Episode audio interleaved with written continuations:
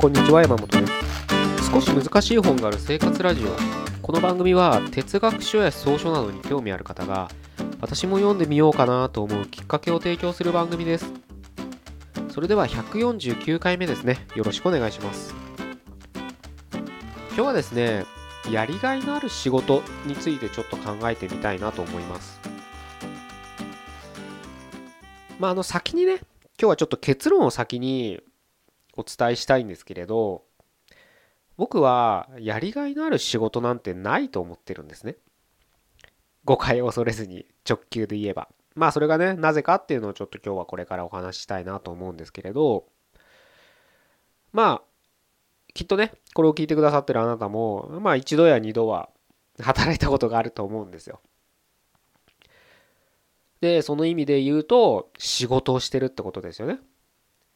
まあ、僕ね今までに何人か今まで一度も雇われて働いたことがないバイト経験もないみたいな人が2人かないるんですよね。面白いなと思ったんですけどじゃあその人どうやって稼いでるんだっていうともう学生時代からなんか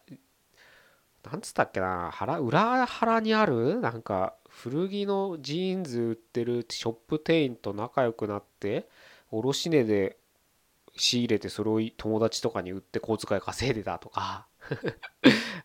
だからもうそれ15、6の頃からそういう生活してる生活というかねもちろん学校行きながらですけど、うん、副業としてやってたって言ってね。今はなんか何やってるか、まあ、講師とか、まあ、その人アーティストなんですけどまあそういうことで教えたりとかしてまあ自分一人で自分の作品を売ったりそれ以外の課外活動みたいのでも稼いでるみたいなんですけどまあそういう人もね中にはいるので一概にはあ言えないかもしれないですけどまあそういう人ってほとんどいないですよね。何かしら学生時代バイト経験があったりとかどっかのね会社にそうん従属して働いてお給料を得るみたいな生活をしてると思うんですけれどその時ねまあ就職でも転職でもバイトでも何でもいいんですけれどやりがいのある仕事とかね自分を活かせる仕事とかうんまあもっとねすごいバイトみたいな方に行くと楽して稼げるとかね、うん、時間いるだけでまあね時給1200円とかね。それでなるべくなんか、うん、楽して稼げるみたいな訴求の仕方もありますよね。あとはまあ転職仕事で社会に出てからだと転職とかだったら新しい自分を探すとかね。条件は今よりもいい会社だとかね。いろんなことが言われてあの手この手で、えー、コピーがいろんなとこにあると思うんですけどどうなんですかね？そういう仕事ってあると思います？もうやりがいがある。やってて楽しいウキウキしてるワクワクする子供の頃から模型を作るのが好きでそれで建築士になりたいと思って建築家を目指してうちゃんと免許取ってねどっかの事務所に所属して実績を積んで独立してみたいなまあ人がいるとして。まあ旗から見たらすごいやりがいのある仕事をしてるっていうふうに見られるかもしれないんですけどじゃあ果たしてその人が四六時中ずっとその仕事にやりがいを感じてるかって言われたらどうなんですかね。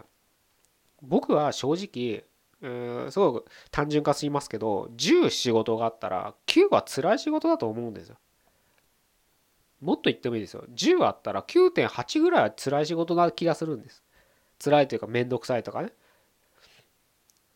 やりたくない仕事が多いと思う。その残りの0.2が自分が本当にやりたい仕事だからその9.8が頑張れてるって言えると僕は思うんですね。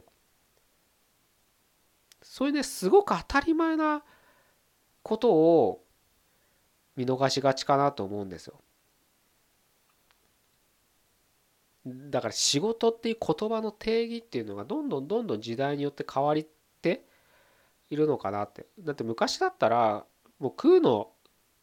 食べることにね生きる食べるイコール生きるみたいな時代があったわけです。その頃は漁をしたり畑を耕したりねそういったものが仕事だったわけです。そこにやりがいはないですよね。生きる術ですから。まあもちろんその時代と比べるのはどうかと思うんですけれどそもそも仕事っていうのは僕はちょっと今日は仕事イコール労働というふうに置き換えてもらってもいいと思う。ので、まあ、労働というふうにね言い換えてもらあの頭の中で置き換えて聞いていただいてもいいんですけど、まあ、そのぐらい今日はちょっと厳密同じ意味で使ってますけれどそういった仕事っていうのはそもそも辛いものなんですよ。それがなぜかわからないけど、まあ、リクルートセールスっていうんですかねやりがいのある仕事自分が見つけられる仕事とかねいうのがなんか分かんないけど耳障りよく世の中に飛び交ってるから今自分がやってる目の前にやらなきゃいけない仕事だってそれ食べ飯を食べてるんだからねご飯食べてるんだから目の前にやらなきゃいけない仕事をないがしろにしていや自分はここにいるべきじゃないも違うことがあるんだって思うのはきっと違うんじゃないかなって僕は思うんです。なぜそう言えるかって僕がそうだったんです。サラリーマンやってる時目の前に仕事があるわけです。やらなきゃいけない仕事。別にそれをねサボってたわけじゃないんですよ。きちんとやってたつもりですけれど心のどっかでずっとここに僕ここは僕の居場所じゃないって思いつつやってたんです。やってることは一緒かもしれないですよ。そう思わなくても。でもそう思ってたんですね。違うんですよね。今やるべきことをきちんとやった上でまたじゃあ自分はどこに行けばいいんだっていうことを探すために勉強したり行動を起こすべきなんです。と僕は思うんです。自分の経験を振り返ると。なぜならやっぱりどんな回り道してたって今まで経験してる生きてる過程っていうのが自分の人生になってるわけですから無駄になっちゃうんですよ今やってることが。絶対今ねやってることは活かせるんですよそれはどんなに変な仕事でも肉体労働だろうと単純作業だろうと活かせるんです。僕の知り合いで、まあ、今はもう本当に個人であのやってる人ですけど彼は大学出て何していいか分かんない時に工場で働いたって言ってました。でその工場労働本当単純な工場作業だったらしいんですけどまあ旗から聞いたらえ辛かった？って 聞いたりするんですけどその人はあの結構1年半ぐらいやったっつってましたけど結構自分なりに楽しんでやったって言ってましたね。なんかそれが全く全然今の仕事とは生きてないですけれど直接的にはね。でも彼の人生の経験としては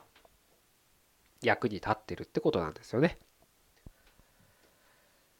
是非ねそういった視点を持って、えー、今せっかくやっている目の前の仕事があるわけですからそれを